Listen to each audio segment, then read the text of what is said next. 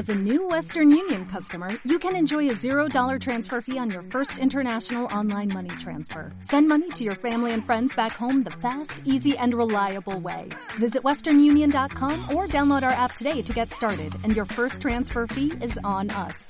F X gains apply, not available for credit cards and transfers to Cuba. Services offered by Western Union Financial Services, Incorporated, and M L S nine zero six nine eight three, or Western Union International Services, L L C, and M L S nine zero six nine eight five. ¿Cómo conocer el camino de Dios? Éxodo treinta y tres, trece. ¿Cuántos quieren conocer el camino de Dios? Amén. Amén. Ah, yo anhelo conocer el camino de Dios. ¿Saben por qué? Porque nos va a ahorrar muchos dolores de cabeza. Y miren lo que dice: ahora pues, si he hallado gracia en tus ojos, te ruego que me muestres ahora tu camino. Miren qué interesante, porque aquí está hablando Moisés.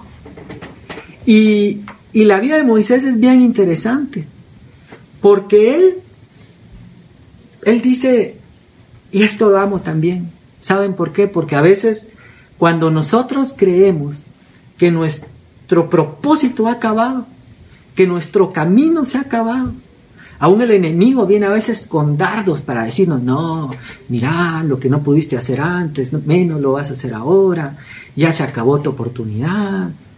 Fíjense que a mí me impresiona algo. He estado siendo muy bendecido últimamente con toda la historia del programa espacial, porque hay muchas cosas ahí que me bendicen, que son de fe. Pero algo que me bendice mucho, y como Dios habla de muchas formas, dice que Dios habló antes de muchas maneras y nos sigue hablando de muchas maneras.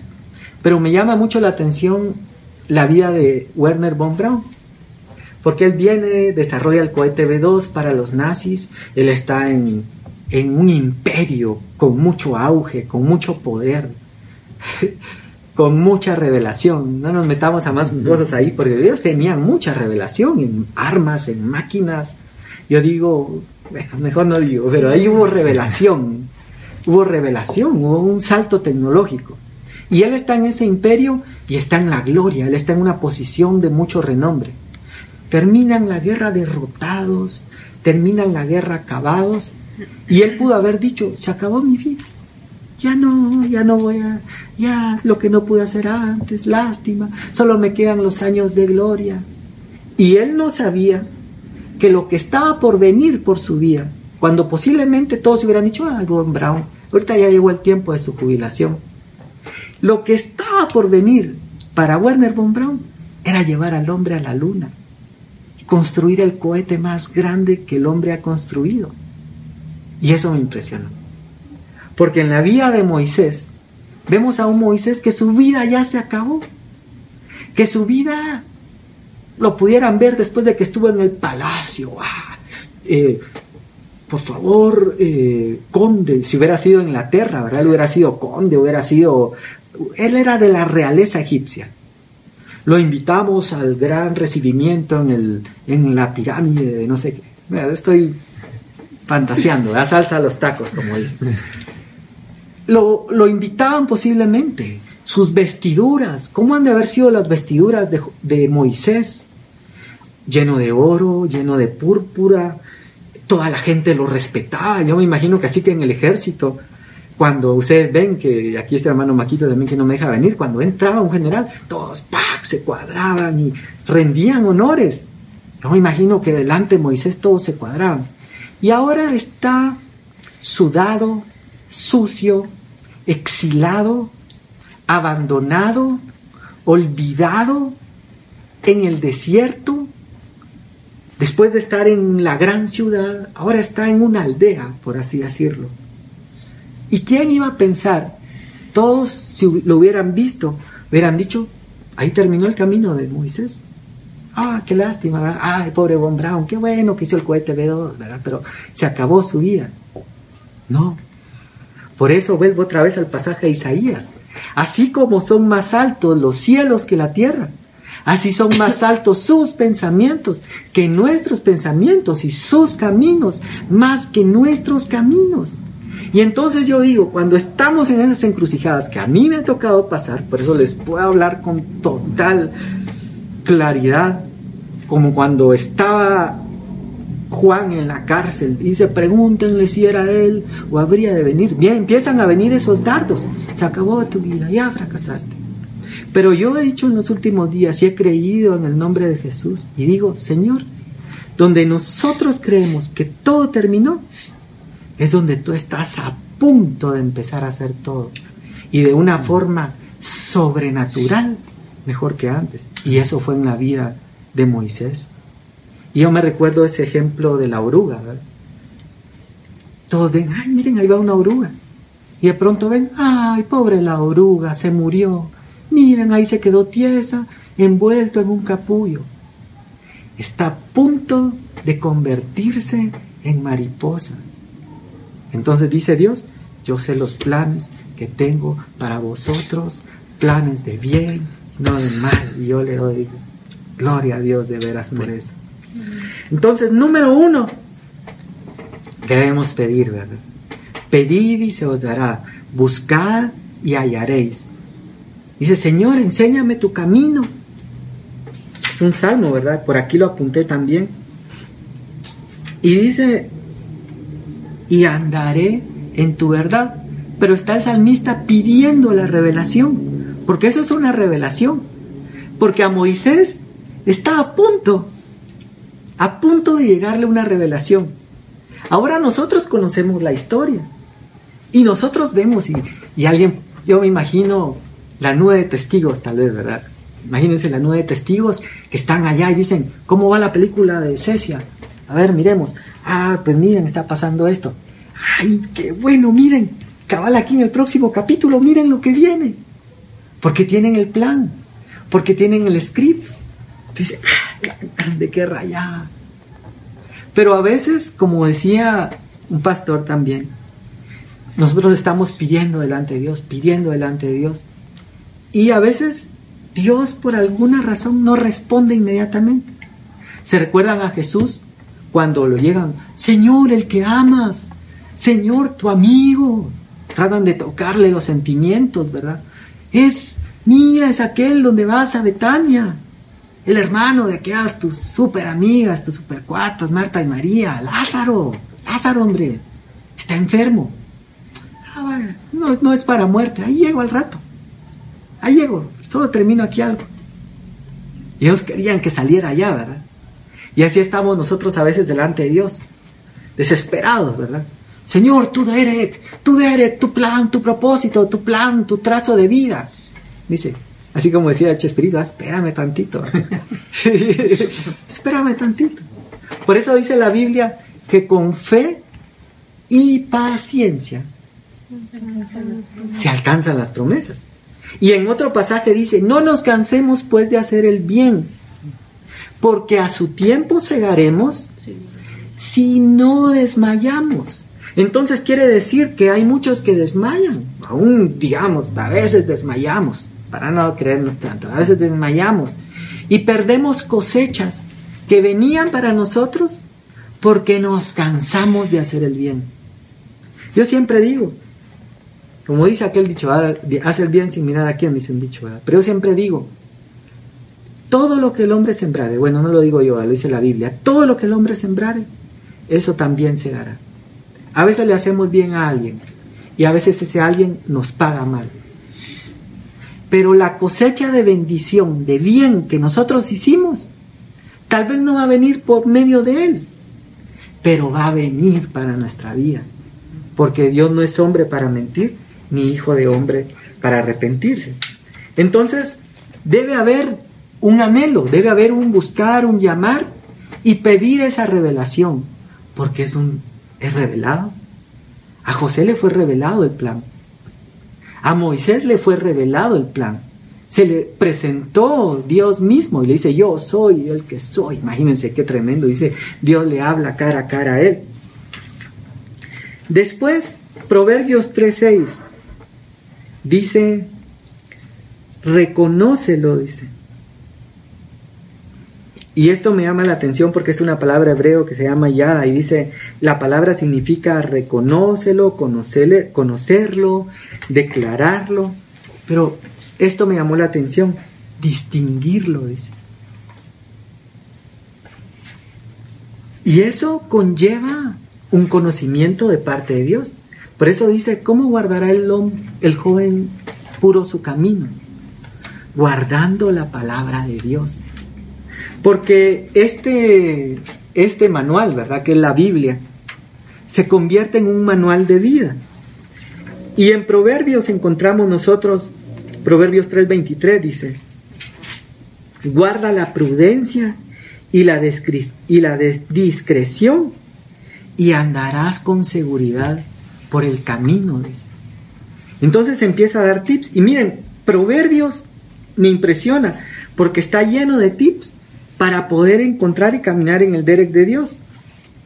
Me gusta mucho algo porque hay un proverbio que dice, cuando está hablando de la sabiduría, en su mano derecha dice, hay larga vida y en su izquierda riquezas y honra. Miren las bendiciones que Dios, que Dios tiene para nosotros. Proverbios cuatro diecinueve dice, hay caminos que son de tinieblas, dice, donde no saben en qué tropiezan, dice. ¿Se acuerdan cuando habla Dios de ciegos guiando a otros ciegos? Entonces, ¿cómo puede guiar un ciego a otro ciego si él no ve? Pero así está, así está el impío. Salmo dieciséis once dice, me darás a conocer la senda de la vida. Entonces, es una revelación, es un camino que viene, que viene delante de Dios. Y por último, quiero que vayamos a Romanos doce dos, y con esto vamos a terminar.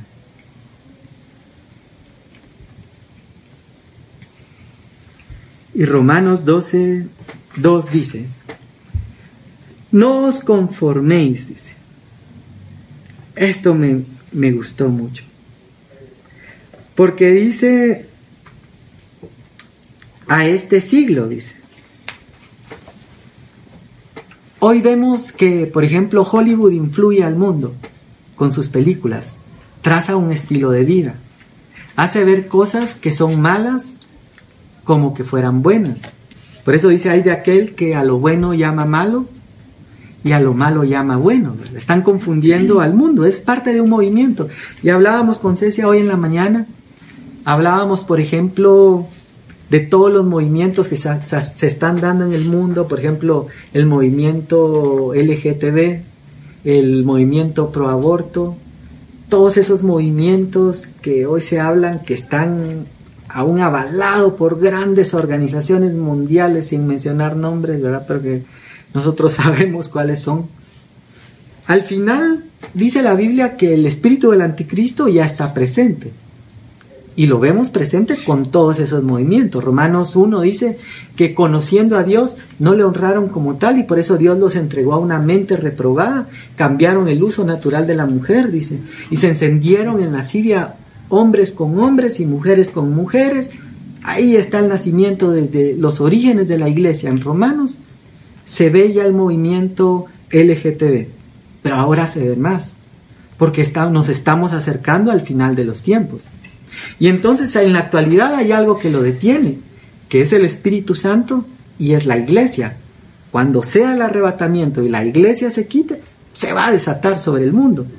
Pues tarde o temprano todo eso es imparable, ¿verdad? Vimos hace poco en este mes un país muy grande de Sudamérica aprueba el aborto. Eh, es algo que viene y se va a dar. Aquí en nuestros países creo yo que, como dijo Abraham, si hubieran cincuenta justos ahí, ¿no destruirás esa ciudad? No, claro que no, dice el Señor. Entonces somos la sal de la tierra, ¿verdad? Pre- preservamos lo, el lugar donde estamos. Somos de bendición en los trabajos donde estamos. Somos de bendición a donde vamos. Ahí preservamos como la sal.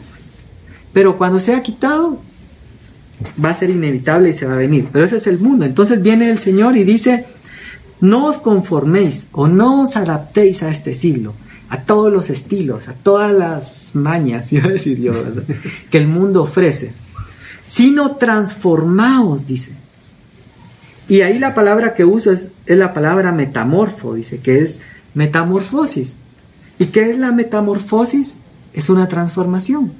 Dice la misma palabra que también se usa para transfiguración. ¿Qué pasó con Jesús cuando subió al templo? Él sufrió una metamorfosis, pero una transformación, una transfiguración de un ser terrenal a un ser espiritual. Él se transfiguró. Pero viene ahora el Señor y dice, no os conforméis a este mundo, sino transformaos o metamorfo por medio de la renovación, que utiliza, hay otra palabra eh, griega que es anacalnosis, dice, que es una renovación, eh, dice, de vuestro entendimiento. Cuando habla de entendimiento también puede ser mente, dice, o puede ser intelecto. Por eso dice la Biblia, creyendo ser sabios, se hicieron necios también. Entonces hay, hay sabiduría, que dice esa sabiduría es animal, diabólica, dice, dice la Biblia. Y dice, transformados mediante la renovación de vuestra mente e intelecto. Y ahí utiliza una palabra también que dice es domicazo, que significa someter a. Eso me llama mucho la atención, dice, distinguir, examinar, poner a prueba. Pero someter a es lo que dice Jesús cuando dice, si alguno quiere venir en pos de mí, niéguese a sí mismo, tome su cruz y siga. Yo me imagino que eh, Jonás dijo, prefiero unas vacaciones en Tarsis que ir a Nínive. Él no sometió su voluntad, sino que él tomó su voluntad. Y luego dice, para que conozcamos el, eh, para que comprobéis cuál sea la buena voluntad de Dios, dice lo que es bueno, agradable y perfecto, pero utiliza una palabra que se llama deselema, que significa propósito, decreto o voluntad. Y otra vez, hay niveles. Entonces, ¿cómo vamos a conocer el propósito de Dios para nuestra vida? No adaptándonos a este mundo. Pero a veces somos como computadoras, ¿verdad? Dice, de la abundancia del corazón, habla la boca, dice. ¿Qué es lo que abunda en nuestro corazón? Es de lo que lo estamos alimentando, es de lo que lo estamos llenando. Y a veces hay tantos distractores que nos llenan más de mundo, que nos llenan más de mal que de Dios. Y entonces el resultado va a ser eso, va a ser algo que no es de Dios. Entonces, si queremos encontrar el camino, debemos apartarnos y vamos a conocer la buena, agradable y perfecta voluntad de Dios. Y como dice en Eclesiastés, dice, bueno es tal cosa, pero mejor es otra, dice. Entonces, que Dios nos permita alcanzar las mejores cosas, que nos permita someter nuestra voluntad, crucificarnos nosotros y nuestros deseos para poder hacer la voluntad de Dios en nuestra vida, ¿verdad?